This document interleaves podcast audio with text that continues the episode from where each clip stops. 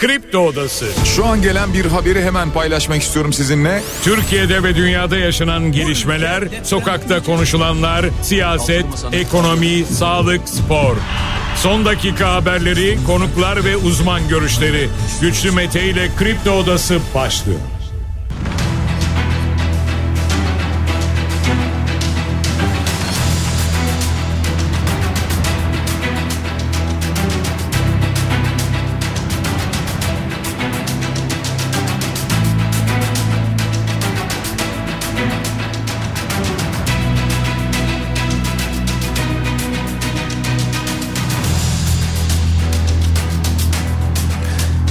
22 Aralık Cuma sabahından Kafa Radyo'dan Kripto Odası'ndan tüm Türkiye'ye yurt dışında bizi dinleyen dinleyicilerimize günaydın. Hepinize sağlıklı ve güzel bir gün dileyerek her sabah olduğu gibi programımıza başlıyoruz.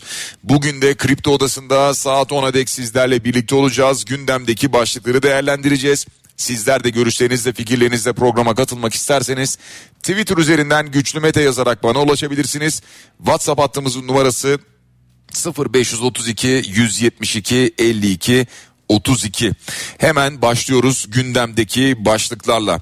Yüksek Seçim Kurulu'ndan gelen kararlar var. Partiler verileri anlık izleyebilecek diyor Yüksek Seçim Kurulu.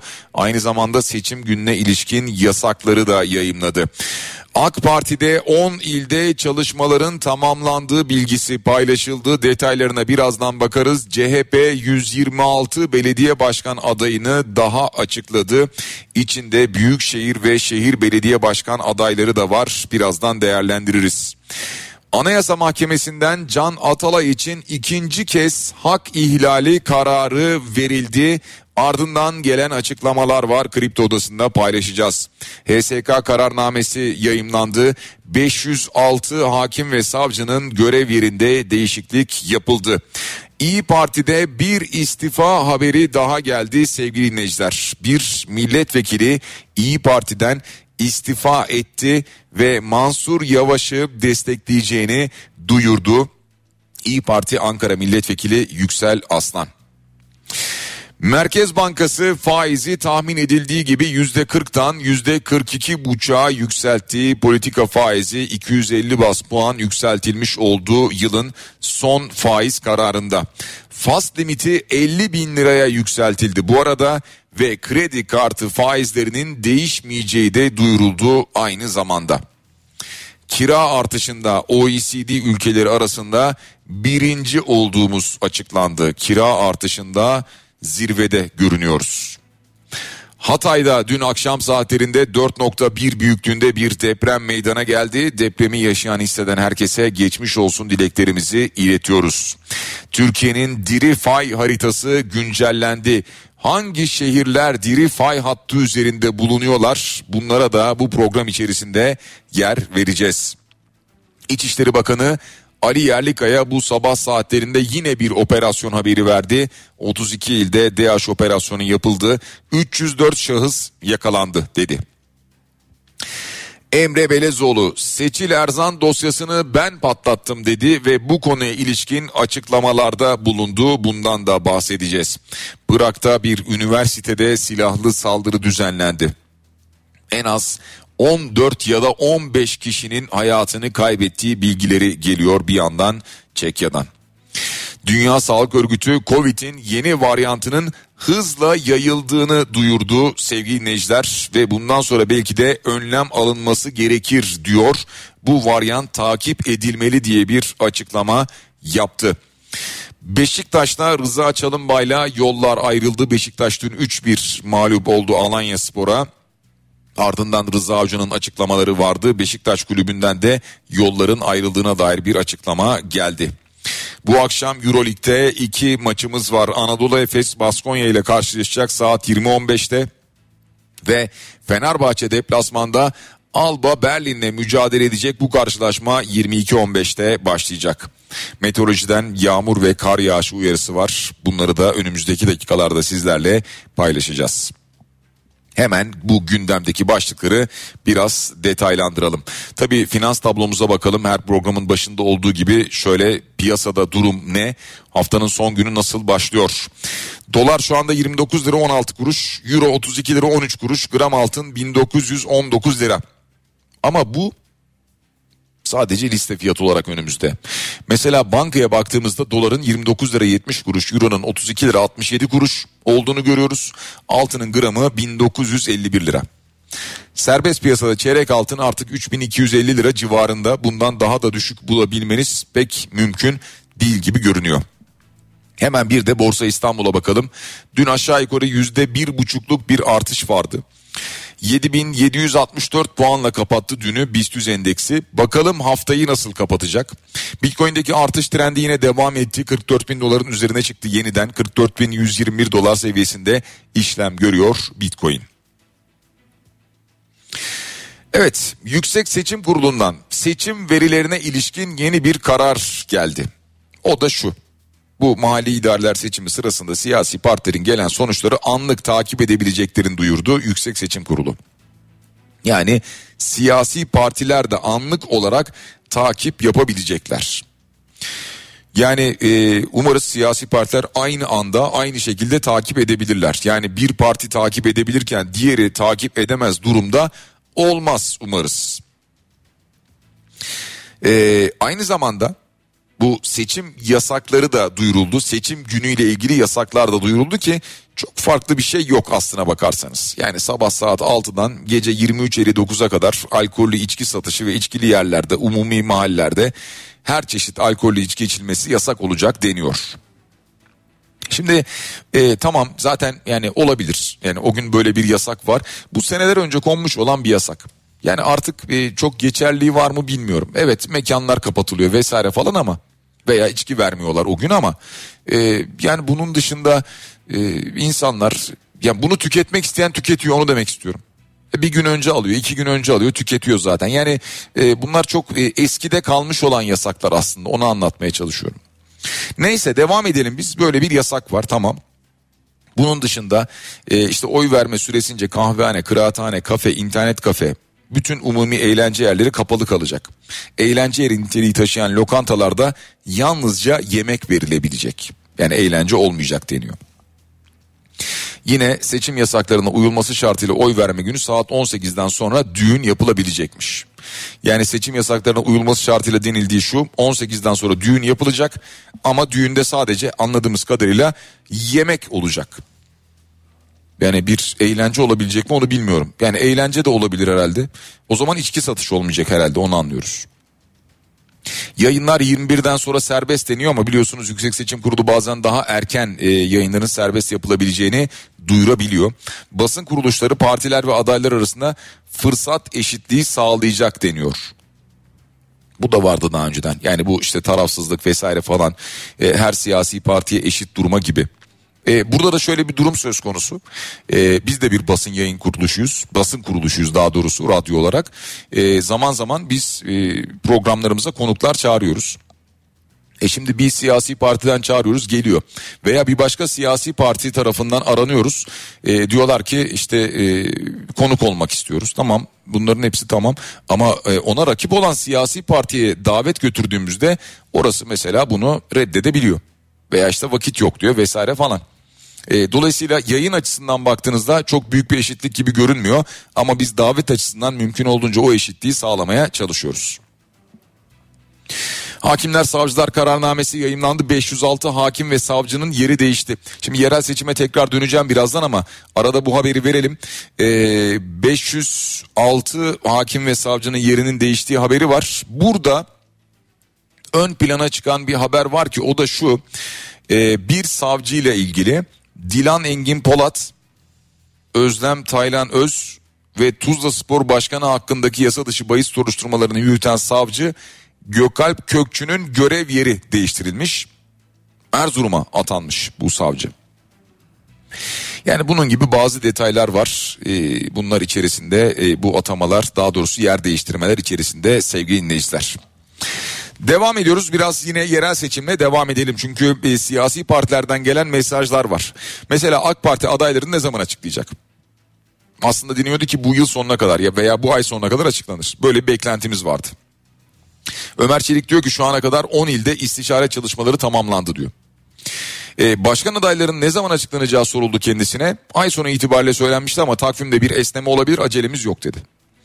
Şimdi acele var yok onu bilmiyorum ben. E, siyasi partinin kendi kararları netice itibariyle. Ama e, şunu anlayabiliyoruz ki AK Parti özellikle İstanbul ve Ankara için aday arayışı içerisinde. Ya elbet aday var. Yani elbet ismi geçen e, adaylar var muhakkak ama en iyiyi bulmaya çalışıyor. Belki de e, bununla ilgili çeşitli anketler yaptırıyor. Belki sahada çeşitli çalışmalar yaptırıyor. E, ondan sonra İstanbul, Ankara adayları açıklanacak veya İzmir adayı açıklanacak. O nedenle bekliyor, o nedenle çalışıyor.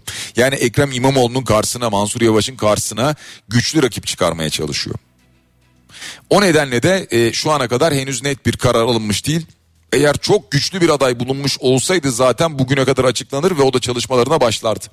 Yani veya en azından bu ay sonuna kadar açıklanır ki daha sonrasında 3 ay var çünkü. Yani görevde olan belediye başkanları zaten kendi çalışmalarını yapıyorlar, tanıtımlarını yapıyorlar, lansmanlarını yapıyorlar, vaatlerini anlatıyorlar. Bunların hepsi var. Ama yeni çıkacak olan adayların en azından bir 3 ay sahada e, uzun süre yani bir günü 24 saat olarak değerlendirerek herhalde çalışması gerekecek öyle değil mi? Devam ediyoruz sevgili dinleyiciler. Şimdi CHP'den e, CHP'den de e, bir yandan adaylar açıklanmaya devam ediyor. Daha önce yanlış hatırlamıyorsam 236 aday açıklanmıştı veya 226 aday açıklanmıştı. Şimdi bu kez de 126 belediye başkan adayını açıkladı. Ve bu adaylar arasında büyükşehir adayları da var. İl belediye başkan adayları da var. Şimdi büyükşehire baktığımızda Konya'da İsmail Sonkaya, Manisa'da Ferdi Zeyrek, Samsun'da Cevat Öncü aday olarak açıklandı. İl belediye başkanlarında mesela Çanakkale'de Muharrem Erkek. Kırşehir'de Selahattin Egicioğlu, Bartın, e, Bartın'da Muhammed Rıza Yalçınkaya, Amasya'da Turgay Sevindi, Ardahan'da Faruk Demir, Kütahya'da Eyüp Kahveci aday olarak açıklandı. Aynı zamanda CHP İstanbul'un Fatih ve Pendik ilçeleri için de adaylarını duyurdu. Fatih adayı Mahir Polat. Pendik adayı Süleyman Tarık Balyalı oldu. Ee, şimdi deniyor ki yani e, İstanbul'da gösterilen adaylar Ekrem İmamoğlu'na yakın isimler deniyor ki e, aslına bakarsanız bunda bir anormallik yok. Yani İstanbul Büyükşehir Belediye Başkanı kendisinin çalışabileceği yakın isimleri tercih edecektir ilçe belediyelerinde. Çünkü birlikte bir çalışma gerekeceği için. E, dolayısıyla bundan da bahsediliyor bir yandan e, yani kendisinin de e, talepleri var deniliyor müdahalesi vardır deniliyor yani bu çok anormal bir durum olmaz herhalde. Anayasa Mahkemesi'nden Can Atalay için ikinci kez hak ihlali kararı geldi. Yani aslına bakarsanız bunu konuşmuştuk. Yani e, şimdi daha önce Anayasa Mahkemesi bunu görüştü. Hak ihlali var dedi. E, Yargıtay'a gitti bu dosya biliyorsunuz. Aslında e, yerel mahkeme görüşecekti ama olmadı. Yargıtay'a gitti. Yargıtay dedi ki hayır böyle bir durum söz konusu değil. Hatırlarsanız Anayasa Mahkemesi ile Yargıtay'ın kararları birbirini tutmadı diye de Türkiye'de bir yargı krizi olduğundan bahsedildi. E şimdi aynı dosya aynı e, heyet üyeleri var Aynı heyet var. E, aynı dosya aynı üyelere gidince ne kararı çıkacak ki zaten? Be- belliydi ki yine hak ihlali kararı çıkacaktı. Şimdi ikinci kez hak ihlali kararı verildi. E peki ne olacak? Şimdi bundan sonra ne olacak? Şimdi normal şartlarda Anayasa Mahkemesi hak ihlali kararı verdiğinde yani diyor ki yerel mahkeme sen bu dosyayı al baştan yeniden görüş. Yani baştan yeniden başlasın dava diyor. Ya bunun olması için ne gerekiyor? Ha bir ceza vermiştik evet. E, bu cezayı kaldıracağız ortadan bir defa. Hak ihlali var. Dava yeniden görüşülecek. Evet. E, o zaman hükümlü veya tutuklu durumu kalmıyor. Serbest bırakılacak. Serbest bırakılıp dava yeniden görüşüleceği zaman da kendisi milletvekili seçildiği için yeminini edecek milletvekili olacak ve bir dokunulmazlık kapsamı içerisine girecek. Dolayısıyla bu dava ancak milletvekili daha sonra düştüğünde veya bir fezlekeyle vesaireyle falan yeniden görülebilecek. Aslında durum bunu gerektiriyordu biliyorsunuz. Ama burada yerel mahkeme dedi ki ben dedi Anayasa Mahkemesi'nin kararını görüşemem. E, bunu dedi Yargıtay'a gönderiyorum. Yargıtay dedi ki hop bir defa Anayasa Mahkemesi'ne sen ne yapıyorsun dedi. Hatırlayın hatta Anayasa Mahkemesi üyeleri hakkında suç duyusunda bulunacak haberleri vardı. E, Türkiye'nin tepesindeki en büyük iki yargı organı bir karar hakkında anlaşamıyorken düşünün siz bundan sonra e, kendinizin e, herhangi bir işinin e, mahkemeye gittiğini. Yani yargıya olan güven sarsılıyor. Anayasa Mahkemesi bir karar alıyor. Bu karar Türkiye'de mesela uygulanmıyor. Anayasa Mahkemesi. Adalet Bakanı Yılmaz Tunç Can Atalay kararını değerlendirmiş. Değerlendirmiş de şöyle söyleyeyim bir değerlendirme falan yok yani ortada. Ya diyor ki bu yeni bir karar. Bu kararın değerlendirmesini de yine ilgili mahkemeler yapacaktır. Hep beraber süreci takip edeceğiz diyor. Ya bir değerlendirme yok. Bizim söylediğimizin aynısını söylüyor. Yani şunu demiyor mesela Anayasa Mahkemesi e, en üst yargı organıdır. Anayasa Mahkemesi'nin aldığı karar tabii ki uygulanır demiyor mesela. Anayasa Mahkememizle Yargıtayımız arasında bir görüş farkı ortaya çıkmıştı diyor. Ya bu konuda nasıl bir görüş farkı olabilir ki artık? Türkiye İşçi Partisi'nin açıklama geldi. Artık diyor bu karardan sonra Can Atalay'ın siyasi esir olduğu tescillenmiştir diyor. Böyle bir açıklama var Türkiye İşçi Partisi'nden. Bu kararın anlamı Can Atalay'ın milletvekili olarak Silivri cezaevinde 221 gündür tutuklu ya da hükümlü olarak değil, siyasi esir olarak tutulduğunun tescillenmesidir diyorlar. Yapılması gereken tek şey tahliye diyor. Tahliye de işte yani tahliye olmuyor. Ve bakar mısınız Anayasa Mahkemesi kararı var ortada fakat tahliye edilmiyor. MHP'nin mesajına bakacak olursak oradan genel başkan yardımcılarından Fethi Yıldız bir açıklama yapmış. Heyet aynı, dosya aynı, taraf aynı ne bekleyecektik diyor. Başka türlü bir karar zaten beklemiyorduk diyor. AYM'nin kararlarının gerekçesinin doğru olmadığını söylüyor. MHP'nin tepkisi böyle. Özgür Özel CHP Genel Başkanı Özgür Özel ne diyor? Anayasa Mahkemesi'nin ikinci kez hak ihlali kararı verdiği seçilmiş Hatay Milletvekili Can Atalay'ın bir an önce tahliye edilmesi anayasanın gereğidir diyor. Evet. Yani aslında anayasanın gereği bu. Yani anayasa bunu gösteriyor bize. Ama uygulamaya gelince bu yok uygulamada işte. Şimdi ne olacak? Biz diyeceğiz ki burada e, göreceğiz bakalım ne olacak. Zaten Adalet Bakanı da aynı şeyi söylüyor. Göreceğiz bakalım ne olacak diyor.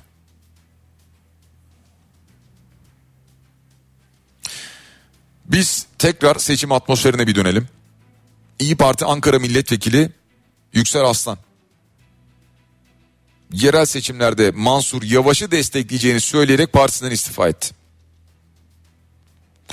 Ee, Aslan diyor ki ayrıca CHP ile işbirliği görüşmeleri yaparken Meral Akşener'in onayıyla yaptım diyor. Benim özel gayretlerimin partime zarar vermek, kumpas kurmak, operasyon çekmek şeklinde itham edilmesi üzüntü vericidir diyor. Yani şu anda İyi Parti'den üst üste istifalar geliyor. Sürekli İyi Parti istifalarını konuşuyoruz ya. Bu istifaların çoğunluğu yerel seçimde işbirliğine kapıyı İyi Parti'nin kapatmasından kaynaklanıyor. Ve işte bir yandan da partiye operasyon yapılıyor deniliyor. İşte CHP ile görüşmeler yapıyor bizim milletvekillerimiz, belediye başkan adaylarımız vesaire falan deniyor.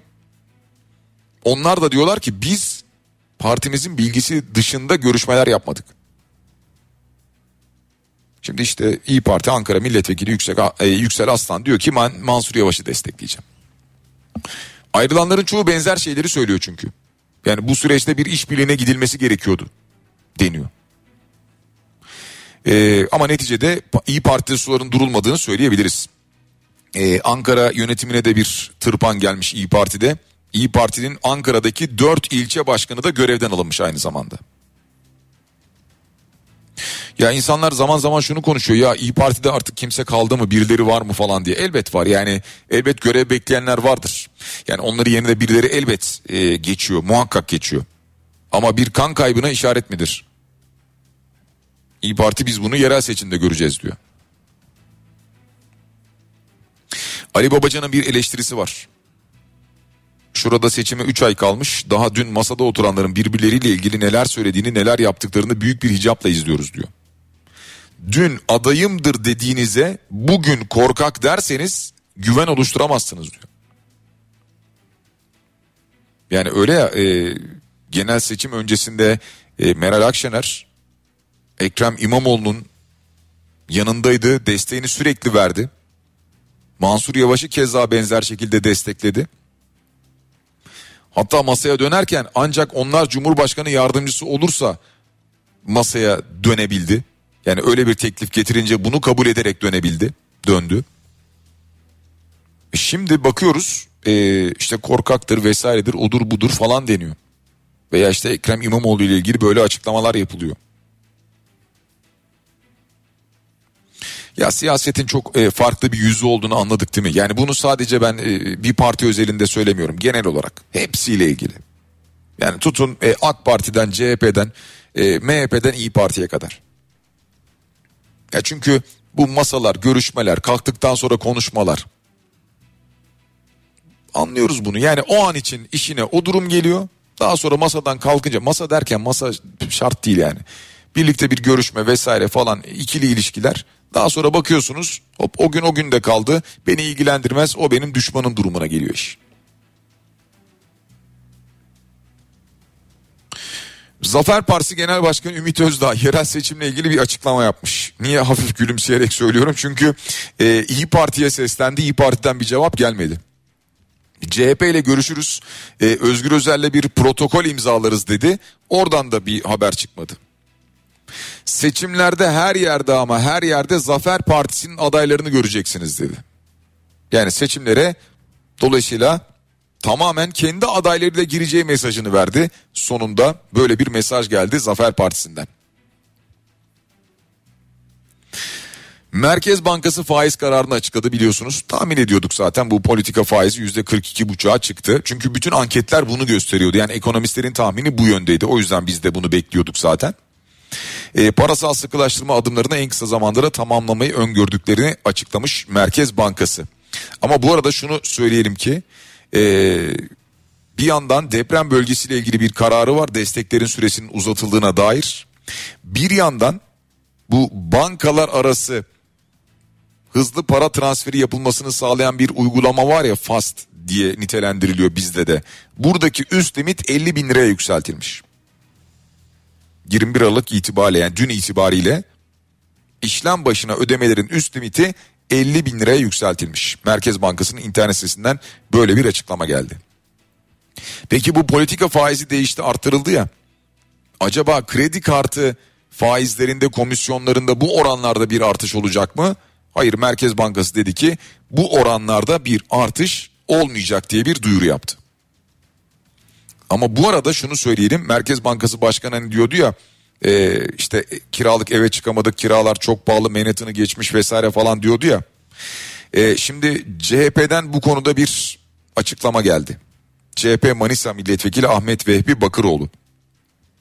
Diyor ki e, OECD ülkeleri arasında en yüksek kira artış sıralamasında Türkiye zirvede yer alıyor diyor. Bu şartlarda Merkez Bankası Başkanı kiralardan şikayet ediyor da yurttaş ne yapsın diye bir açıklama yapmış. Şimdi OECD ülkeleri sıralamasına bakıyorum ben. Ee, evet birinci sıradayız. Yani burada kaç ülke var bilmiyorum 50 ülke falan var herhalde toplamda. Ee, sonuncu sırada Japonya'yı görüyorum. Yunanistan var, Fransa var. Bunlar sonda hep. İtalya, Kore, ee, İsviçre, İspanya, Lüksemburg, Avustralya bunlar sondaki ülkeler.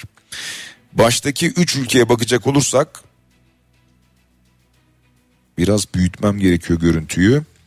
E, Litvanya var 3. sırada, 2. sırada Macaristan var, 1. sırada açık ara farkla Türkiye var kira artış oranında. Yani e, Türkiye'nin zirvede olduğunu zaten biz biliyorduk da yani yaşıyoruz çünkü içinde yaşıyoruz bunu biliyorduk da e, böyle bir bilgi veriyle önümüze kondu. Bu bölüm içerisinde son bir bilgi daha paylaşayım. Çalışma ve Sosyal Güvenlik Bakanı Vedat Işıkhan'dan asgari ücret açıklaması haberleri var her yerde. E, bu haberleri şöyle görebiliriz. Bir rakam falan verilmiş değil. Yine bir iyi niyet belirtiliyor burada. Komisyondan çıkacak kararın herkesin mutabık kaldığı bir ücret seviyesi olmasını ümit ediyoruz dedi. Yani ümit edilen işte kimse ezilmeyecek merak etmeyin denilen açıklamalardan bir tanesi daha geldi. Asgari ücretle ilgili. Ya bu haberleri göreceksiniz birçok yerde. Detay yok yani haberiniz olsun. Şimdi bir kısa reklam arası verelim sevgili dinleyiciler. Reklamların ardından kaldığımız yerden diğer gündem başlıklarıyla Kripto Odası'na devam edelim. 22 Aralık Cuma sabahından Kafa Radyo'da devam ediyoruz programımıza sevgili dinleyiciler ve gündemdeki başlıkları değerlendirmeye devam ediyoruz. Şimdi gündemde birçok başlık vardı ki bunlardan bir tanesi de deprem başlığı hayatımızda önemli bir yer ediniyor biliyorsunuz. Hatay'da 4.1 büyüklüğünde dün akşam saatlerinde meydana gelen bir deprem vardı. Şimdi bu 4.1 büyüklüğündeki depremin ardından bir olumsuz ihbar gelmedi ama bununla beraber tabii ki vatandaşlar endişeyle sokaklara çıktılar. Geçmiş olsun e, bu depremi yaşayan hisseden herkese.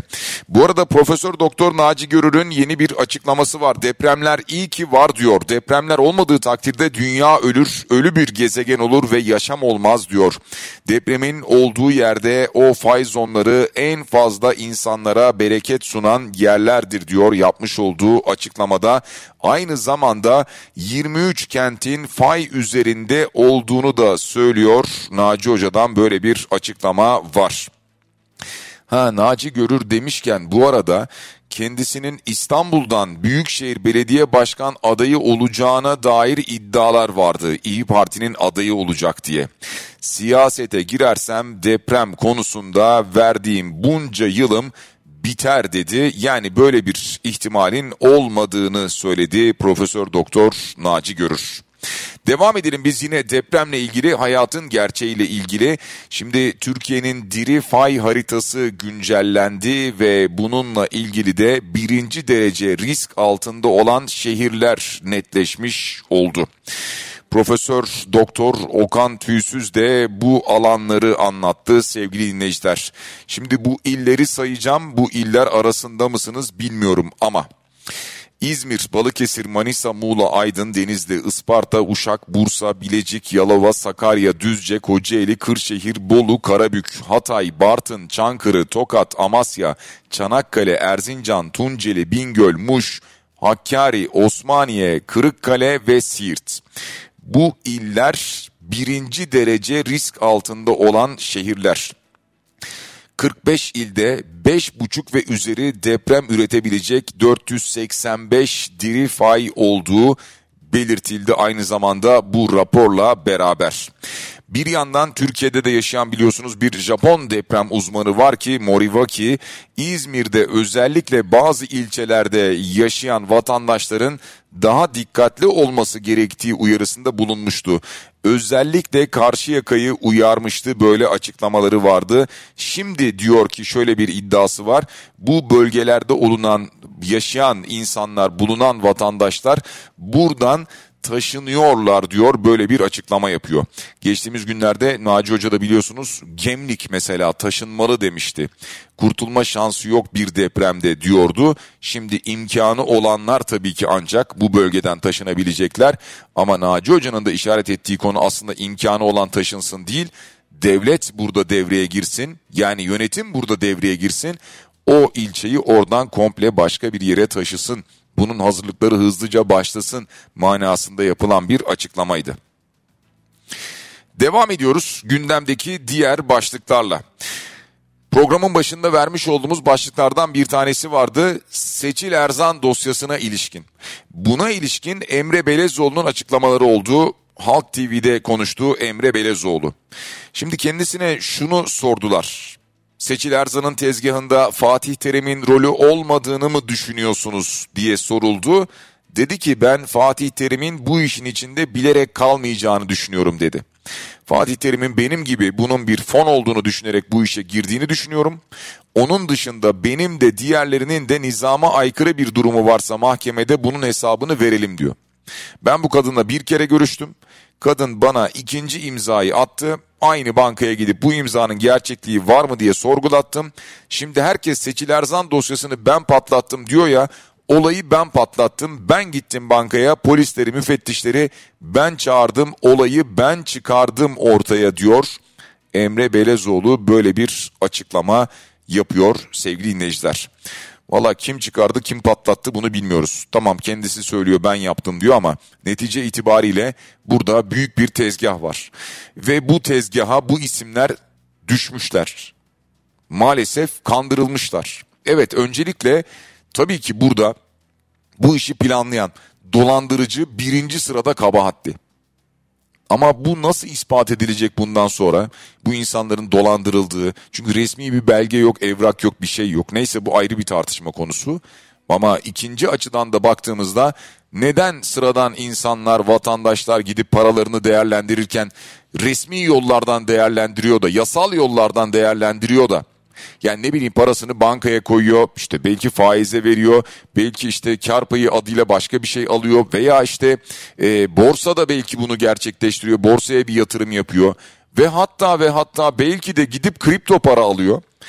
Ve siz neden elden bu paraları götürüp daha fazla para vaadiyle bu paraları veriyorsunuz? Yani bu paralar bir defa nereden geldi, nereye gidiyor bunların kaydı yok. Bir yandan bu var. Şimdi bunun hesabını veririz gerekirse diyor ya ondan bahsediyor aslında. E, Fatih Hoca da anladığımız kadarıyla bu işin içerisinde e, çok fazla görünmek istemediği için yani Emre Belözoğlu'nun açıklamalarından bunu anlıyoruz. E, çok fazla burada görünmek istemediği için de bu dosyanın içerisinde yer almıyor. Yani şikayetçi pozisyonunda yer almıyor anladığımız kadarıyla. Sahte içki uyarısı var sevgili dinleyiciler. Malum yılbaşı geliyor biliyorsunuz. Şimdi yılbaşı zamanı içki tüketimi biraz daha artar.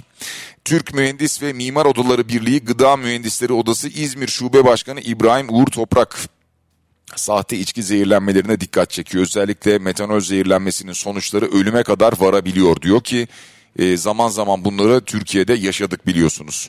Şimdi e, tabii ki bu içki fiyatları artınca e, daha doğrusu buradaki vergiler gittikçe artınca e bunun maliyeti de var tabii ki.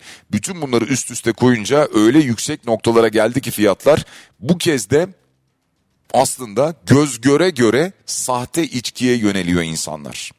İşte bunun olmaması lazım. Zaten birincisi e, içkiye yönelmemek lazım. E, zararlı olduğunu hepimiz biliyoruz. İkincisi e, işte ölüme kadar gidebiliyor sonuçları. Kör olma gibi sonuçlar doğurabiliyor.